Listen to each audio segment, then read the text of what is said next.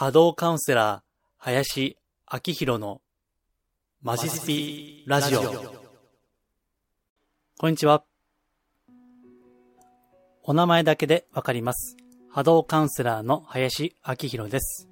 波動、人のオーラや物のエネルギーをお名前だけで感じ取る能力をベースとしたカウンセリング、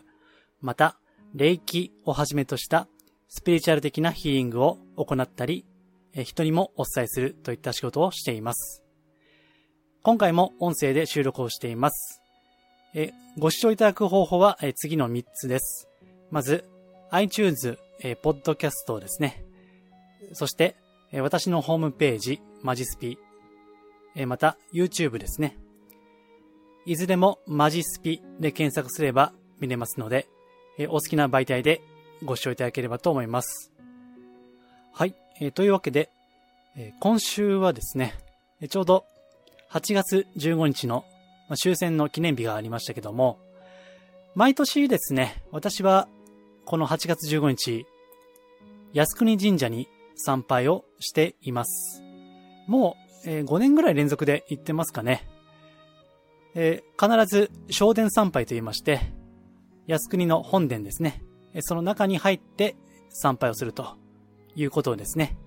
ずっと続けてきたんですけども、先日、靖国神社から、まあ、通知、まあ、お手紙がありましてですね、え今年は、えご存知の通り、え新型コロナウイルスの影響で、まあ、感染のリスクがあるので、まあ、できれば、あの、控えてくださいみたいな、あそういった感じの文言。えとはいえですね、あの、ご記者、まあ、寄付ですね。それは可能であればやってほしいということで、そういった内容のお手紙が届いていました。なので、毎年行ってはいたんですけども、今年は、やめとこうかなと思って、控えたんですね。そしたら、蓋を開けてみればですね、まあ、意外と参拝する方が多かったようです。もちろんですね、列、参拝の列ですね、並ぶときに間隔を空けないといけませんから、そういった意味で混んでいたみたいなんですけども、まあ、コロナウイルスがあるからといって、えそれほど参拝客の数は落ちていないらしいということはですね、ま私は個人的にはすごい嬉しかったことです。え前回のメールマガジンですね、えそれはですね、まあ、いつ、その、いつものブログとかこういった音声よりは、まあ、一歩深い感じを意識して出しているんですけども、え前回は例の英霊ですね。英霊について述べました。え実は、え去年のこの時期のメルマガでもですね、英霊について、まあ、今回は1回で終わりましたけど、昨年はですね、まあ、2回か3回か、えー取り上げていたんですね。まあ、英霊が存在するかということは、もしかしたら野暮な問いかもしれませんけども、まあ、それは、やっぱり、いらっしゃるんですね。えーもちろん、科学的には証明はできませんけれども、英霊は存在するわけです。ですから、こんな、まあ、いろいろ世の中が混乱している時期でもですね、参拝客、靖国神社への参拝客が絶えないということですね。まあ、科学的に証明と言ってもですね、まだまだわからないことがたくさんあるわけで、えーそういった意味ではですね、その魂の存在とか、霊的な存在というのはですね、まあ私はあんまりマニアックまで踏み込みませんが、えーちょうどですね、この配信日の前日あたりですかね、えー珍しくですね、背後霊の存在についてですね、取り上げました。まあブログで書いています。ホームページ、マジスピでご覧いただけますので、よければ、えー一度読んでみていただければ嬉しいです。えーというのもですね、あの、だんだん本題に入っていきますけども、前回、お金とスピリチュアルというテーマでですね、え前前半ということでお届けしました。えそこで、まあ、振り返りになりますけども、なんでこう、霊能者とか、占い師とかの中には、まあ、金銭感覚とか、あるいは、まあ、性欲がすごい激しくなるとかね、えーそういった人物が時折存在するのかということについて、えー背後霊の存在ですね。えーそれについて述べました。まあ、背後霊といってもですね、いろいろあるんですよ。えーさっき申し上げた英霊もそうだし、え守護霊とか、あるいは、えブログにも書き、書いたんですが、指導霊とかですね。ただ、えどんな存在かっていうのが大事で、まあその存在によってはですね、その人間の人格なり行動なりに影響を及ぼしてしまう。まあ良くも悪くもですね、影響があるということですから、まあそれに対してですね、もしそういった目に見えない世界というのが信じられるのであればですね、えマニアックにならない程度でですね、そういった世界を学んでみるというのはいいのかなというふうに思っています。え前回ですね、またいつものようにちょっと台本なしで喋っていますから話が長くなったんで、え今日は後半ですね。えスピリチュアルとお金についての後半ですね。えこれはですね、いつも言ってますけども、え過去のブログ、え2020年の5月の28日に出したブログですね。えそれに基づいています。えそこには、えお金はエネルギーだから、愛と感謝で増えるのかということを書いています。ま、今日はこれを、え、喋りで解説をしようと思っているところです。え YouTube であればブログのリンク貼っておきますので、えよければそちらをご覧ください。えではですね、今日の内容ですけども、まあ、今言ったお金に感謝するってね、えこれはよくスピーチャル業界の中では言われるんですね。うん、その、まあ、流行ってるコンテンツっていうのは、今も昔もですね、やっぱりお金なんですよね。え、最近でいけば引き寄せもそうですね。え、愛と豊かさを引き寄せるということで、え、ですから、えスピーチャル系の本屋さんのですね、えコーナーに行っても、まお金系に関することと、あと恋愛系に関することは体内ですね。えまあ、私もこういったラジオ動画をですね、え配信をしていますが、まあ、あの、それほどたくさん再生されてるわけじゃないですけども、えー、一番多いのがですね、お金に関することなんですね。まあ、私の発信しているものですら、お金に関することが関心が高いんで、まあ、業界全体としてはなおさら多いわけですね。えー、それで、えー、お金に感謝すれば、お金っていうのは、まあ、喜んでくれて、増えてくれるということですね。え、ということが言われるわけです。うん。まあ、これは、まあ、嘘か本当かという話なんですね。で、私もですね、あの、こういった、まあ、スピーチャル屋としての仕事をしているもんですから、時々ですね、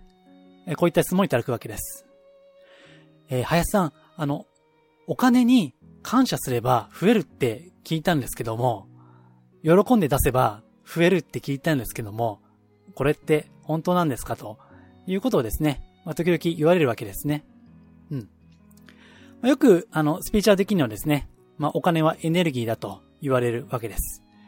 えー、これは私もそうかなというふうに思っているわけですね。うん。例えばですね、まあ、私も、え、個人で、一応は、ね、こういった形でも商売をしているもんですから、うん、時々ですね、そういうビジネス系のセミナーとか、あるいは、ま、個人の、なんて言いますか、コンサルティングみたいなことを受けるんですけども、まあ、そこでもよく言われますね。まあ、お金っていうのは、覚悟量であると。えですから、あの、時々結構高額なやつがありますよね。セミナーとか。あるいは、え個人セッション、まあ、個人のカウンセリングもそうですね。えスピーチャル業界で行けば、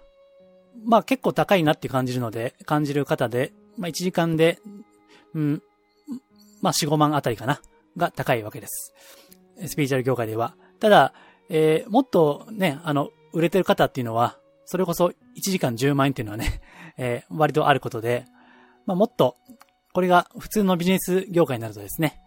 えー、高い方で1時間で、えー、10万おろか、もう30万とか40万とかね、えー、私が過去に学んだ方は1時間、えー、40万でしたね。え、コンサルタントの方ですけども。うん。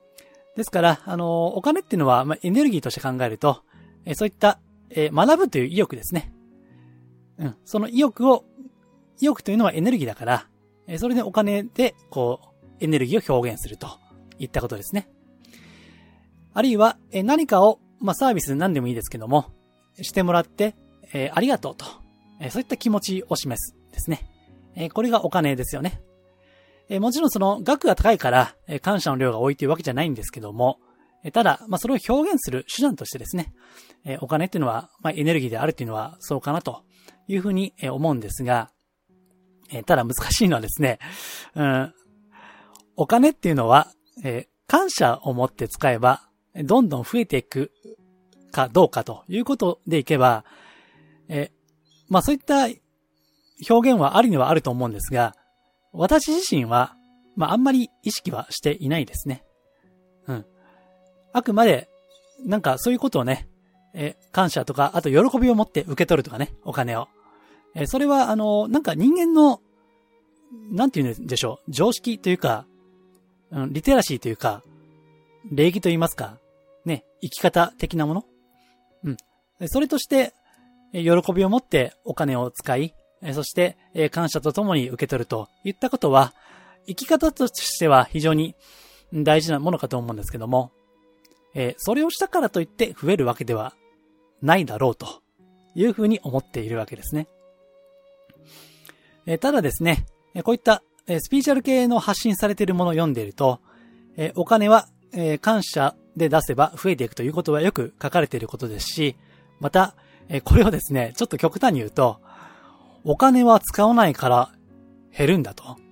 えお金は使わないから減るんだと。いうことですね。えそういうふうに言う方もいらっしゃるわけですね。うん。まあ、あの、人によってですね、言うことが、ま違うんですよ。えこれを単に、えスピーチャル的な、そっち方面で言ってる人と、あるいは、え投資ですね。え例えば、運用ということになりますと、これはお金を働かせるということですよね。ですから、まあ、あの、長期運用とかやってらっしゃる方はお分かりの通りですね。えー、そういった運用っていうのは、複利計算ですよね。えー、複利的に、えー、ちょっとずつちょっとずつ、でも、これが長期投資になっていくと、どんどんお金が増えていくと、いった考え方ですね。ですから、これは、あのまたビジネス的な発想が入ってるわけで、えその、どっからどこまでスピーチャルで、どっからどこまで、まビジネス的な、まあ、るいは原始的な視点が入ってるかというのは違うんですね。うん。ただ、まあ、一つ言えるのはですね、あくまで、えスピーチャル的、あるいは心理的に考えると、増えること、お金が増えることを期待してお金に感謝するというのはですね、実は、そこにエゴが入っていないかということですね。計算してやってるかどうかですね。ですから、ちょっとね、考えればわかるんですけども、あの、本当に心からお金に感謝して使って、そして心からありがたいと思って受け取っている、その感謝が、その気持ちが本当に深いんであれば、それでお金が増えようが増えまいがですね、あんまり関係ないんじゃないかなと思うわけですね。ですから、えいただくお金が、えたとえ、その100円と100万円でもですね、その感謝、深い感謝を持って受け止められる人であれば、100円は100円でありがたいし、100万円は100万円でありがたいなというふうに思うと思うんですね。まあ私自身はそこまで人ができていませんけども、うん、そこにね、あの、ですからね、さっき、えー、質問されるって言いましたよね。お金って使ったら増えるんですかっていうことね。ですから、質問するということは、多少それに対して疑いがあるわけですね。ということは、あんまりこう、そこに疑いがあるんであれば、とにかく感謝したら増えるんだみたいなね、感じで、まあ、バンバン使わない方がいいかなと思いますね。うん。ですから、当たり前のことですけども、あの、お金、まあ、収入以上に使わないというね、まあ、極めて当たり前の現実的なことになるわけですね。えですからね、あの、これは、あの、もうスピーチャルもはや関係ないのかもしれませんけども、時々、うん、まあ、金運ですね。え、金運ね。え、どうやって高まれるんですかみたいなご質問を受けるんですよ。で、私は別に占い師ではないんで、なんか、あなた来年金運がいいわよとかね。今年はちょっと金運悪いねとか、いうことは、まあ、一切言わないんですね。えこれはね、そう言われたときは、こういうことを聞いてますね。えー、あなたは収入以上に今お金を使っていますか？と聞くわけです。えー、そしたらですね、もしそこで、あ、実は、あの、収入以上にお金使ってて、今、カードで、あるいは親にお金借りたりして、なんとかやりくりをしているんですよ、という方がいらっしゃるとすればですよ。ね、そりゃ、金運の以前の話ですよね。もう金運が上がるとか下がるという話以前に、それ、お金の使い方としては、多分間違ってるわけですね。うん。まあ、もちろんね、あの、それが投資、何らかの投資であればいいんですけどね。よく言われるけども、投資か、浪費かですね。うん。ですから、もし投資として、えー、使っているんであればいいんだけども、ただ、まあちょっと、えー、スピーチャルの方面に話を戻していくと、その、うん、感謝を持ってお金を使うのはいいんだけども、一つですね、えー、これは確かブログには書いてませんけども、大事なことがあるんですよ。感謝と、そしてもう一つ大事なこと。えそれはですね、恩返しですね。あるいは、まあ、法、法恩と言いますね。まあ、恩に報いると書いて、法恩ですね。うん。えー、感謝感謝っていうのはね、よく業界で言われることですけども、おそらく感謝だけでは足りないんだろうな、というふうに思ってるんですね。いやね、あの、もちろんですよ。感謝するのは大事だと思いますが、それだけだとですね、どうも現実的には力にはなりにくいのかなというふうに、現実的に考えて思っています。うん、というのは、もし、感謝の気持ちが本当に深くなっていくと、えさっきは別に100円でも100万円でもね、ありがたいっていう気持ちで受け取れるということを言いましたけども、もし感謝が深くなってくると、やっぱりね、恩返し、法恩、恩に報いるですね。まあ、あるいは奉仕と言ってもいいかもしれないですね。こんだけいいものをたくさん与えていただいているんだから、何か自分も貢献をしようとかね。そういった気持ちまでいけるかどうかですね。ですから、え、これがお金であれば、まあ、お金はエネルギーで言いましたね。ですから、何か恩返しをしようということで、人によっては、まあ、それこそお金があるんであればね、その、まあ、起業家の卵と言いますか、有力な、その、仕事の案件に投資するのも一つですよね。まあ、これは非常にわかりやすいことだけども、あるいは、エネルギーであれば、そこに自分の時間と、そして労力ですね。まあ、働くっていうことですけども、えー、自分が価値があると思っていることに対して、何らかの貢献をするということも、えー、これもエネルギーの使い方ですよね。えー、もちろんお金そのものではありませんけども、結局、お金っていうのはやっぱりエネルギーであれば、えそのエネルギーを違う形に変換して使っていく。えそれが、もし感謝が深まってくると、それが義務とか、いやいややらされてるとか、ああ、今日もだり、もう今日も会社行かないと、みたいな、そういった、やらされ感ではなくてね、本当にこう、恩返しとか、奉仕とか、貢献とかですね。そこまでして初めてお金を増えていくと思うんですね。まあもちろんね、これは何の仕事をするか、あの、これがボランティアであれば、まあお金は返ってこないかもしれないけども、もしかしたら感謝は返ってくるかもしれないですよね。お金っていうのはエネルギーだから、まあ、それは、あの、うん、貨幣、紙幣ね。お札や効果にはならなくても、感謝というエネルギーは返ってくるかもしれない。えただ、そこには、ボランティアであれば、奉仕をする、ということですね。そこまで高まって初めて、お金っていうのは増えてくるんだろうというふうに思うんですね。え、ですから、え、これはブログにも書きましたけどね、あの、私ね、昔の商売人が好きなんですよ。まあ、昔って言ってもですね、まあ、大見商人とか、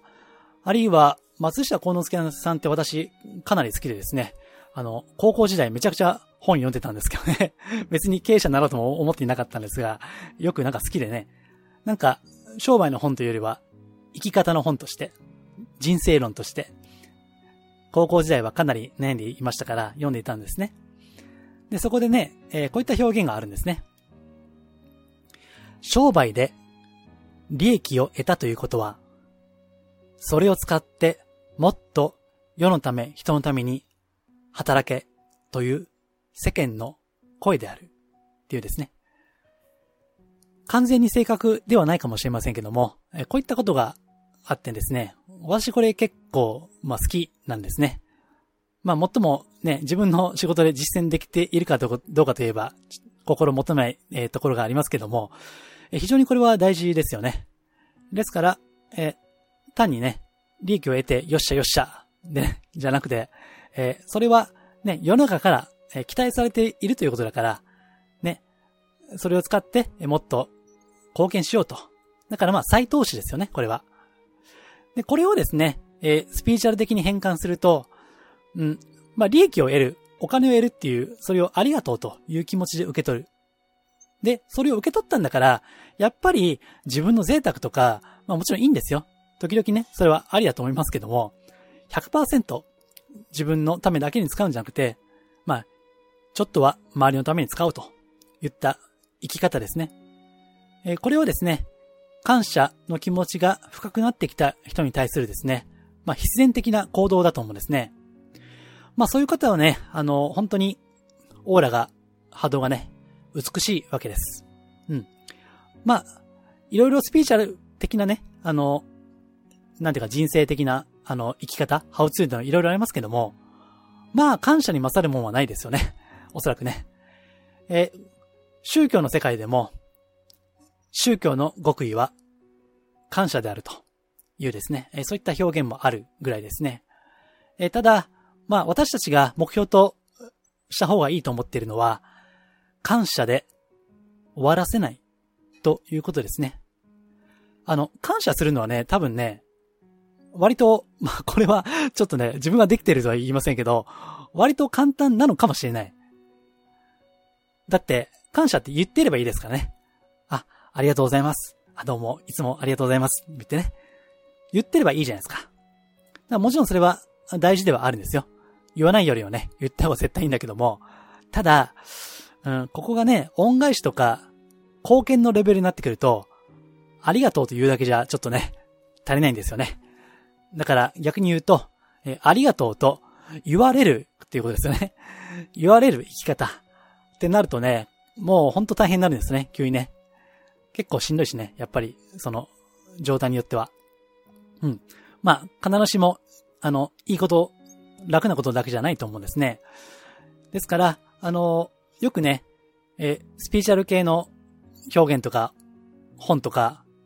そういった、まあ、ネットもそうですね。感謝っていうことがクローズアップされますけども、本当に大事なのは、おそらくその先ですね。貢献にまで高められるかっていうことですよね。で、それがもっと言えば、エゴがないということですよね。えー、感謝を突き詰めていくと、おそらくエゴを手放す道に入る。あるいは、エゴが、まあ、悪さをしなくなるって言った方がいいですかね。え、人間である限り、この肉体を持ってる限り、エゴを捨てることはできません。誰しもできないですね。えただ、えそれをこう手放すことですね。まあ、横に置いていくことはできるわけです。で、それを一つ道しるべがあるとすれば、え感謝をどこまで深めていくかということですね。ですから、これはよく、えスピーチャー的な教えの中にあるように、まずは嘘でもいいから、ありがとうございます。と、声に出して、あるいは心の中で繰り返し言うか唱えるですね。えそれは非常に大事だと思いますし、私もこれは習慣として行っていることではあるんですが、まあ、さらにね、一歩突き詰めて、えー、奉仕とかね、貢献とか、え、そこまでいければいいですね。えー、これは私自身、えまだ、まだできているとは言いませんけども、おそらく、えそこまで行って初めて、え感謝というのは、なんていうか、まあ、本物というか、真剣になるんだろうというふうに思っています。はい。えでは、えスピーチャルとお金というテーマの後半はですね、お金は感謝によって増えるのかというテーマでお届けをしていきました。え感謝は大事だけども、その一歩先が